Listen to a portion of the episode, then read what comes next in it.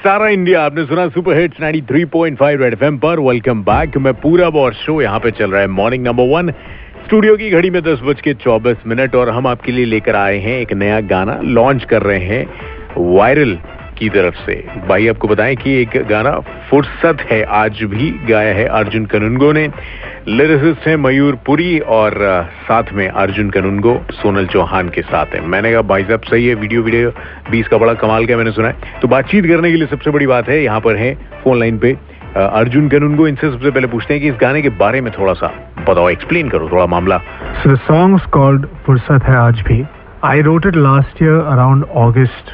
I wanted to write a song about love across time and space and how true love always finds its way back no matter what obstacles come in life. So that's what the song is about. अच्छा एक चीज और है इसमें इसको लिखा बड़ा खूबसूरती से ये तो मेरे को कहना पड़ेगा भाई कि मयूर ने लिखा बहुत कमाल है और गाया भी उससे ज्यादा कमाल आपने Thank you for the compliments. I'm so glad that people are already liking the song. And uh, it was great working on the song. I mean, like I said, I started work on it in August. But the amazing part was is that we finished it in the lockdown.